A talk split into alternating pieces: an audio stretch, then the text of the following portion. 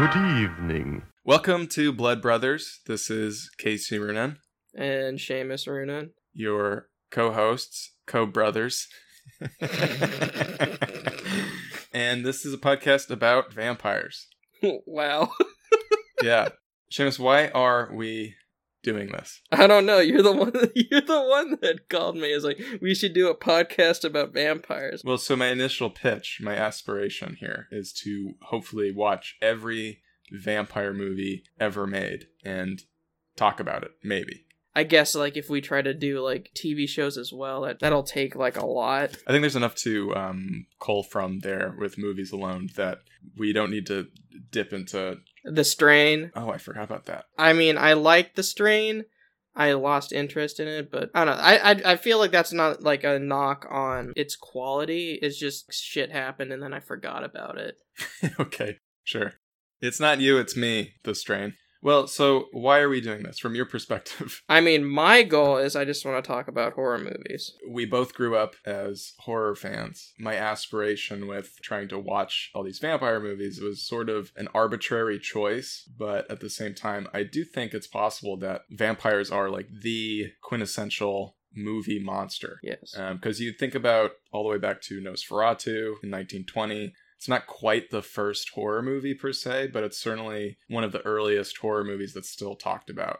And then you have all the way through today in the last decade and a half, you know, there's been a huge vampire resurgence with, of course, in cinemas, Twilight, but also like TV shows like True Blood, Vampire Diaries, and The Strain. That and we, the thing we like probably be more interested in, or what we were interested in growing up was zombies, but Walking Dead sort of killed zombies. I don't think anybody cares about zombies anymore.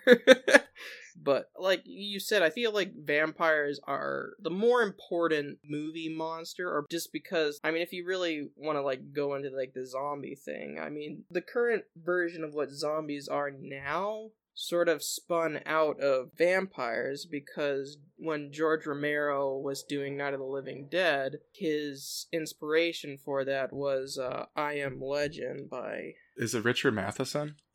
That sounds right. Originally, he thought of Romero thought of the zombies as ghouls, and if you watch the first I Am Legend adaptation with Vincent Price, they are essentially zombies, but he refers to them as vampires. And probably will end up watching that Vincent Price movie sooner rather than later because uh, I watched it for the first time shortly before quarantine started, and uh, I I thought about it much in the first few months. Anyway, from my perspective, vampire movies cover a huge range of different types of films in terms of overlap with different genres, hitting like all these different points in film history, like you're talking about. Yeah, I mean, certainly we were, as teenagers, especially when we were at the peak of our horror consumption, very much interested in zombies primarily. But it, it didn't occur to me until you just pointed out that connection, really modern zombies are probably closer to vampires than the kind of uh, voodoo origins. Um, but even that has overlap with vampires because one of the most famous, like early zombie movies, and this is again not the kind of shoot 'em in the head, more contemporary conception of zombies. Yeah. Um,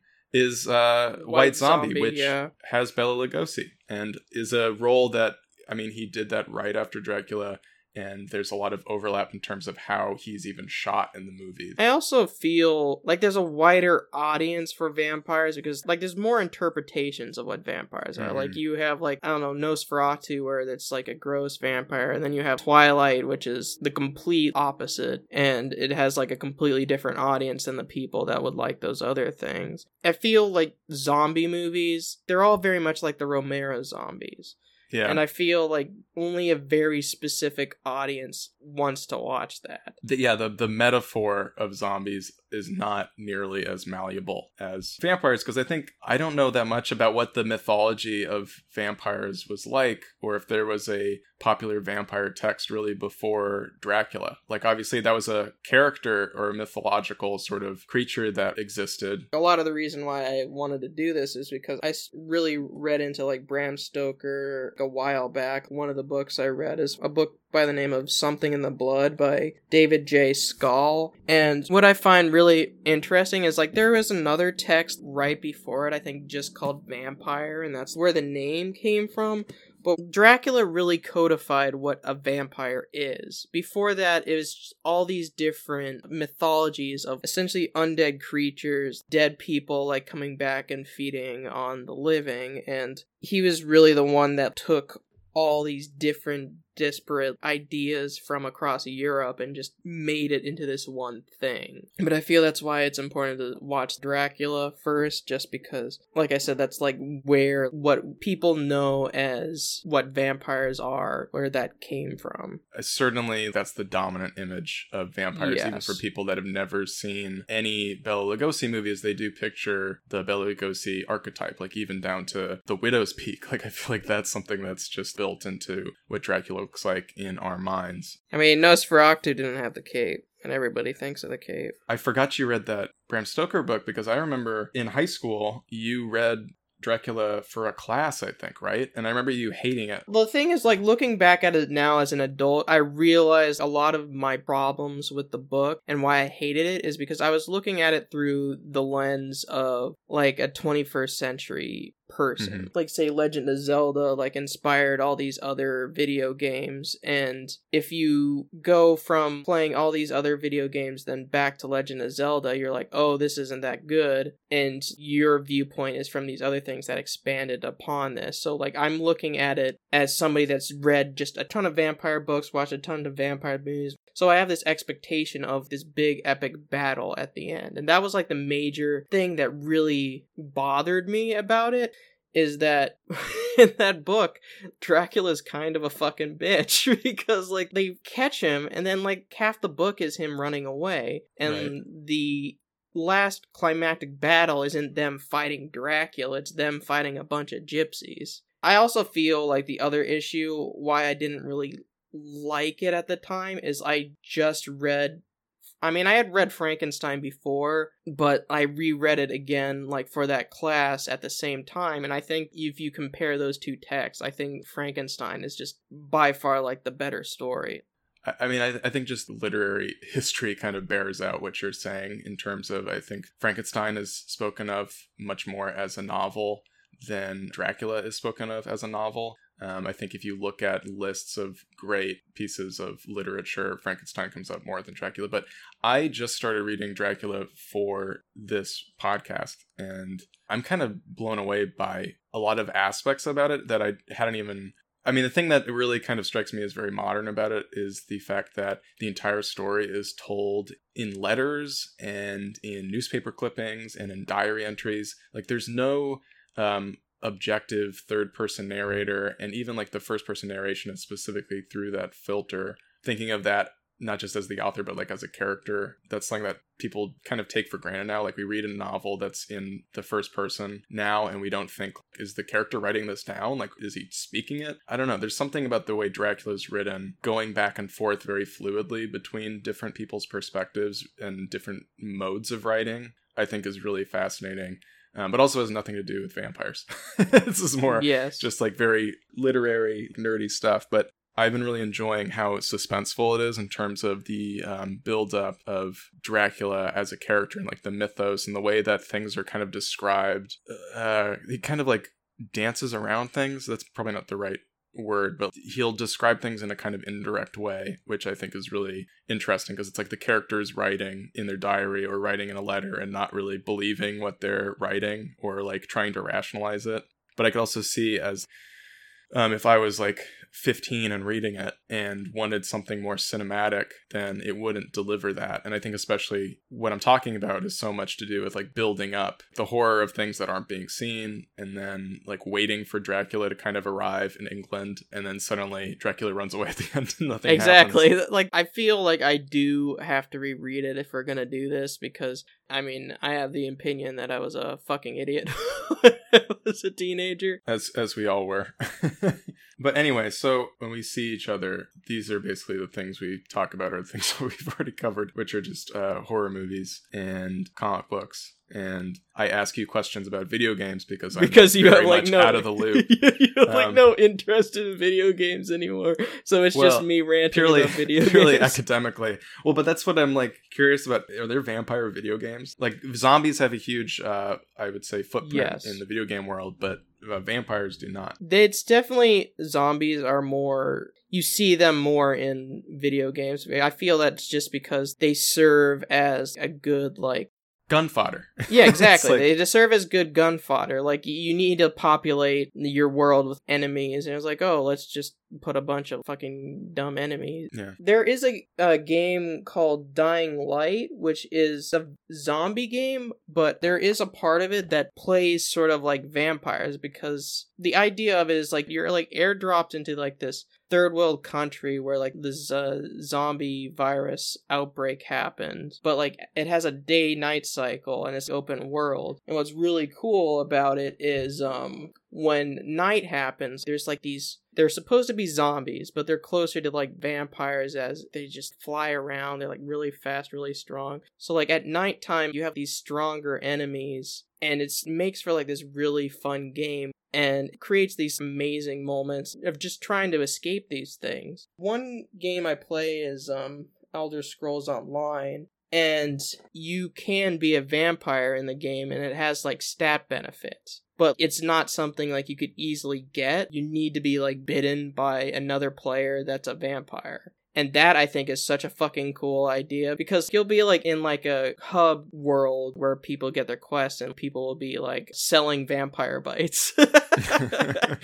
yeah, that's interesting when thinking about like the rarefied aspect of the vampire. I think that's what's powerful still about something like Nosferatu or like the quality in Bram Stoker's Dracula um, novel that I was talking about earlier is like the the mystery surrounding vampires and kind of their presence being felt even though they're like invisible or they're in the shadows or you know their reflection isn't there. I feel like silent horror films are more enduring than other types of silent films because there is that kind of dreamlike element or mysterious element that's built into early film because of the grain and like the way things are photographed. There's something inherently cinematic about vampires, which I guess is going to be kind of the thesis we are proving or unproving in doing this. Whereas, in order for video game or for vampires to be an effective video game monster, there'd have to be an aspect of their character that makes for a good video game mechanic. And I feel like Exactly. maybe biting someone is not necessarily something that works with video games.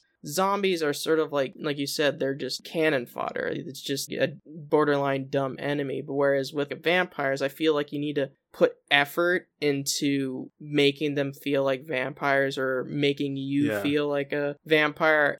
Well, you think about even just like the term zombie is kind of synonymous with a faceless mass, which is a lot of when you're playing a shooting game, that's who you're shooting. Exactly. It, it kind of makes sense that first person shooters, especially, and zombies are kind of like a match made in heaven. Um, I do think it's like interesting talking about the nocturnal element. I think that could be an interesting game mechanic. I did not imagine you would talk this much about video games, but. Um, but what's the? Um, I'm trying to. I'm on my phone trying to figure out the name of that Hideo Kojima Game Boy game, Boktai. When you were talking about the nocturnal thing, that just occurred to me. Um, I remember there's that Game Boy game that the gimmick was that it had like a built-in, like a solar. That I don't know. didn't fucking work. Yeah, I don't know. It's not. Is it a solar panel when it's like a? It's it's a solar panel, but it's on the bottom of it, I think. But the thing that was so dumb about that is why would you be playing a Game Boy outside? yeah. Also, you have to think about the early Game Boys do not fare well in sunlight because they didn't have a built-in backlight, right? yeah. Just to kind of finish the thought, like, you know, you're using the solar power from the real world sun to charge up and use your like gun or your sword on vampires. Were there vampires in that? That's the whole point. Boktai, he's fighting vampires with light. Oh, I didn't. I didn't realize. Why do you think he's using light? I don't know. Like, I mean, light could be used to kill a bunch of like evil bad guy things. light can be used to kill all kinds of things. exactly. Like uh like ants. through a, through a magnifying glass. Um, anyway, we grew up a VHS family, certainly. And I was trying to figure out what our first introduction would have been to vampire mythology. And I was thinking we had a lot of those Abbott and Costello meet. I was hundred percent Abbott and Costello. It had to have been. in Abbott and Costello meet Frankenstein, you know, they famously meet all of the Universal monsters. And Bela Lugosi's in that as Dracula. He was. Yeah, yeah, it's everyone. Bela's in it. Lon Chaney Jr. as the Wolfman. Well, so the other thing I was thinking about in terms of our introduction to Universal monsters in particular, well, we didn't actually have this video, but we would go back to the library to it again and again. Uh, it was this thing called Monster Hits. is this the? Are is you this- afraid of the dark? Is this the uh, chummy with the mummy one? Yeah, so I don't know how we for some reason our our library had this video from 1984. It's a computer animated It's not even really animated. It's like watching an etch a sketch. Uh, somebody draw something with an etch a sketch while people talk over it. It's funny because it's it's this nostalgia thing for me, but I feel like everyone I've shown it to is at least fascinated for the first 10 minutes and then just bored as so shit. strange because it really is you can't tell how it was made because it it looks like it was drawn in Microsoft Paint but the animation quote unquote is you just watching image by image it each scene be kind of constructed before your eyes. So there'll be like a character whose face is kind of just sitting in the foreground and like the top of his head doesn't appear for a full 15 seconds because everything's being drawn in front of you. It felt like a bad improv troupe just performed musical comedy for children around a very loose monster theme and then like animated it and it, it was weird because they had this set of a really large ensemble cast of odd characters but because of the way it was animated you, You couldn't didn't really know what any of them looked like. You couldn't Yeah. tell what voice was to what person. yeah, exactly 15 minutes into the video suddenly they're like what's the deal with frankenstein? Oh ask robo. And then suddenly there's a robot. You're like there was a robot this whole time? You guys had a robot in the uh the cat-shaped uh air balloon? This is a fucking direction I didn't expect this to go in. You're talking about vampires, and then we go go to the Kit Kataloon from our childhood. It was such a weird thing to stumble upon in our library and become obsessed with and i think we got it because it was in the children's section and It was hundred it had percent a- because it had monsters on it. Yeah, it had monsters on the cover, and as kids, we were obsessed with monsters. And a lot of the imagery in that, because there's a song about the mummy, Don't Get Chummy with the Mummy, Yes. Boy, or It's the Last Thing You'll Ever Do, a very memorable chorus that we performed in our talent show. I think it was like second grade. Yeah, so the mummy, there's a song about the mummy, there's a song about Dracula, most notably and most relevant to this podcast. Um, there's a song about Frankenstein and even a song about Igor. A lot of the imagery in that stupid VHS tape was indebted to the Universal Monsters, of course. The song about Igor is sung in a Boris Karloff voice. But yeah, there's a there's a fucking country song about Dracula called I Want to Bite Your Neck. I mean, I'm sure we'd seen Dracula images a bunch in popular culture before that, but I feel like that's probably our first glimpse of Dracula's castle, at least, because it does look a lot like the Universal Dracula set. These are the things that I imagine as the early inception point with horror movies. I mean, what I think is interesting about horror is like a gateway for kids. Like, there's something that's exciting about it because you feel like you're not supposed to be watching it. Like, Exactly. you're always kind of aspiring to something that's slightly more adult than what you are being kind of fed. And so the idea of sneaking a horror movie is really thrilling, or bullying your parents into letting you watch something inappropriate is always Yeah, thrilling exactly. the thing that I really appreciate now, looking back on our interest in horror movies, is there's something about horror that I think trains you to be, and this is not like across the board true because I know in horror kind of fandom, there's plenty of people who just want the same thing delivered over and over again and are very tolerant of very bad sequels. I'm, I'm thinking of the Friday the 13th movies, especially. But when we were teenagers, you know, we'd watch anything of any quality, high or low, and as long as it had something in it that was kind of gross or interesting or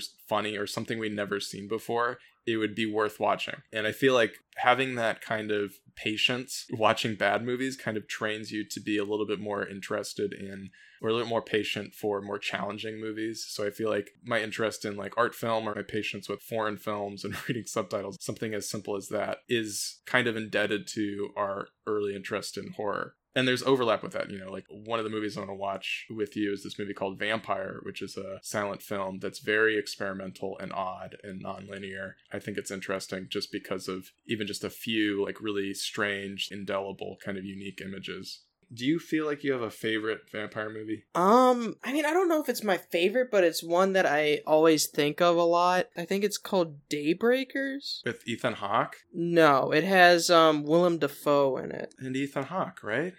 I think it's both of them. It's Let like look it everyone's a vampire, right? Isn't that the premise? It's in a world where everybody's a vampire. There's like a few holdout human civilizations. I remember the thing that I thought was just so cool about it. Well, one is seeing like a society just built around vampires and what would cause that, but essentially, like one of the major conflicts in it is they like need to get these last humans because the humans that they have are dying out and they're running out of blood. And like this is something that I thought was so cool because I was saying like how I feel like vampires have sort of devolved in their mythology where this one it takes the whole like vampire bat part of vampires and like what essentially happens is when these people are like starved of blood they sort of devolve into these bat monster things. And like like you said like we're like perfectly fine with like watching like complete Drek as long as there's something like super gross or weird or something beyond your expectations and I just remember there's these two scenes in that movie that really stick out that I'm like oh oh So is is there a vampire movie that you haven't seen that you're excited to watch? Dracula Oh I haven't seen the original Dracula Yeah. Well, I actually hadn't seen it until like a few years ago.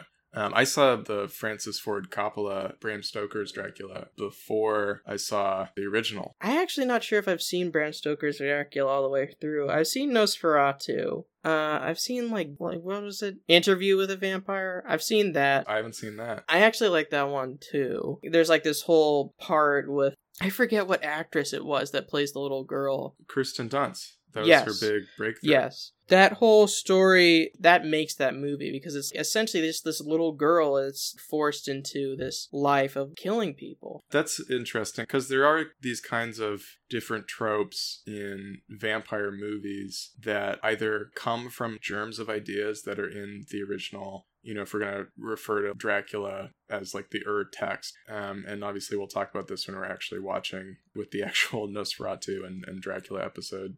What is not being shot from the book, what is kind of edited down. That's something that's fun reading the book for me right now is that there's a lot of richness to the writing and like the mythology that's being built and, and images and ideas about vampires that aren't touched upon in the original Dracula film. But I think there's a lot that's kind of built on or kind of elaborated on in other films that have come out since, and sort of tropes that have evolved purely from vampire cinema and not from anything else. And I think that idea of the little kid who's been a vampire forever, like that's a part of it, you know, like let the right one in. I think even before Interview with a Vampire, I'm not sure how this coincides with the actual novel that that movie was based on, but there's a movie called Near Dark. Oh, I forgot about Lost Boys. How could I forget Lost Boys? That's one of my favorite. That's one of my favorite vampire movies. Like screw Daybreakers, Lost Boys is the best. Well, see, I'm, I can't wait to, for you to watch uh, Near Dark because it came out the same year as Lost Boys. Um, there's a lot of overlap, but it's different in very, I think, significant ways. So Halloween's coming up. Are you going to dress as a vampire? I, I mean, go where? Yeah, just stay home. Have you dressed as a vampire for I don't Halloween think ever? I've ever. I know you have. You dressed as a vampire when you were like six or seven. Or See, that's the thing. I totally forgot about that. And then like, again, I was this morning thinking about how much I did or did not care about vampires as a kid. And I was like, oh, we had a Dracula medallion. I remember you went to school dressed as it. I remember being a kid, we would have all these uh, really creative costumes that mostly we would bully our mother into making for us. but then there was one year I was like, man, all my friends have cool store bought masks. They have these really expensive, really like gnarly, like morbid plastic masks that I thought were really. It's like the same thing as when you, you're bringing a nice homemade meal to school, but every, all your friends have Lunchables, and you're like, man, I just wish I had the Lunchables. It was like that. There was one year I was like, I just want a really scary, gross store bought mask. And I got this vampire mask, like a Nosferatu looking thing. And I wore that to school. And I remember afterwards feeling very disappointed in myself. Like I wasted a whole Halloween on this worthless mask I spent like 40 bucks on. I definitely more than you bought into that thing where you just had store bought masks. I remember being something called like a skeleton warrior for like three years in a row. I, I mean, that's one of my greatest regrets is I had so few actual good Halloween costumes growing up, and now that I'm an adult and I don't have like a, the type of friends that have Halloween parties or go to Halloween events, so I can't like dress up as some geeky thing that only like three people will know what it is. I mean, you can. That's what I do every year. Yeah, but where do you go? what do you do? I go uh, wherever, and people don't recognize me regardless of where I am because I've uh, I've gone too obscure. I've dressed as uh, Cesar from Cabinet of Dr. Caligari. The, the, the thing is, the more obscure you dress for a Halloween costume, if you find one person that recognizes you, they're usually very stoked about it, and it makes it all worthwhile when you're a snob. The one time I ever dressed up to a convention, I dressed up as this character called Q from Street Fighter. He's like a character nobody knows because he's from. It's like a, he's like a very obscure character. And then I went through the whole event, and everybody thought I he I was Rorschach or something because he's wearing a trench coat. And then the one person, the one person who recognized me, was also dressed as that character. that is the loneliest thing I've ever heard. it was so Horrible. goddamn funny. I wish you didn't tell me that. I don't. I feel like it's ruined my you, you lost respect for me. um, yeah, yeah. I also dressed as uh as Edward Cullen to uh when I saw Twilight, but that's a story for another episode. You dressed as Edward Cullen every day because people always thought you looked like Edward Cullen. that was my heyday. I remember I made that joke when I was in college that you look like Edward Cullen. And then when my uh, friends finally met you, I forget why you came down, but they're like, "Oh man, you weren't joking. He does look like Edward Cullen." But yeah, I mean, the hope with this is just that vampire movies obviously cover a huge range of different kinds of films and different qualities of films. Movies that are in the canon of things that we would consider maybe more highbrow, but then there's also plenty of lowbrow trash. There's a Vampire's Kiss. Yes. and Oh, that's talk- that's another one. Is that your favorite vampire movie? that might be my favorite vampire movie.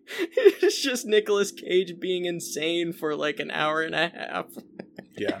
I mean, that's on the line, I think. I mean, people give him a hard time, but like that Vampire Kiss movie is so so goddamn entertaining. I'm going to argue when we get to it that it's actually a good movie, but I might adjust my opinion on the rewatch. We'll see. I just remember we were just so shocked about some of the He, the guy makes Just- choices, you know? just with the,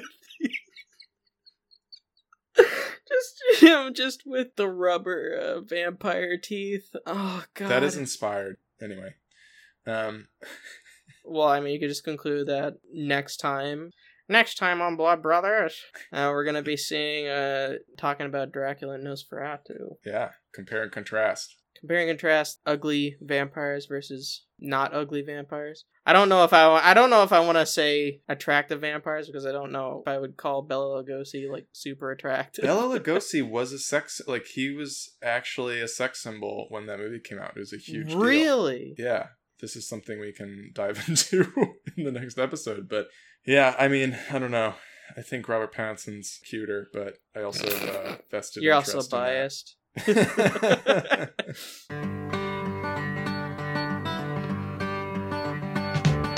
Many years ago in Transylvania, there lived a man with a very strange mania. He never said hello, he said, I want to bite your neck. and when the moon was full, he turned into a bat and fly through your window just like that. But he never said hello, he said, I want to bite your neck. Oh, Count Dracula, please let me be. I'm just a skinny little kid and my blood tastes bad. So don't you put the bite on